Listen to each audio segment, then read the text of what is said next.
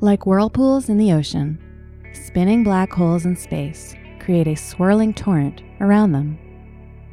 However, black holes do not create eddies of wind or water.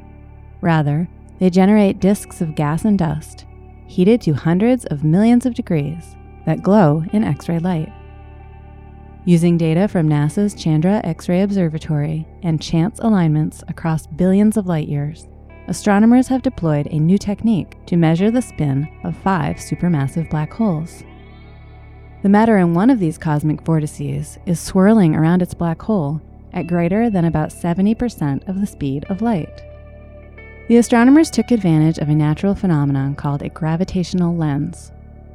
With just the right alignment, the bending of space time by a massive object, such as a large galaxy, can magnify and produce multiple images of a distant object, as predicted by Einstein.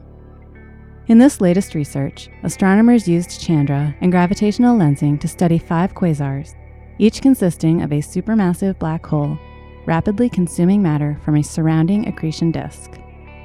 Gravitational lensing of the light from each of these quasars by an intervening galaxy has created multiple images of each quasar. The key advance made by researchers in this study was that they took advantage of microlensing, where individual stars in the intervening lensing galaxy provided additional magnification of the light from the quasar. A higher magnification means a smaller region is producing the X ray emission. How can these black holes spin so quickly?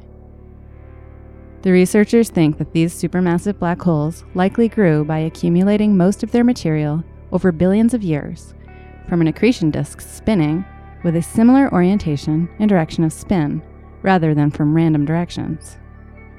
Like a merry-go-round that keeps getting pushed in the same direction, the black holes kept picking up speed. This information helps astronomers learn more about how these supermassive black holes grew and evolved in the early universe.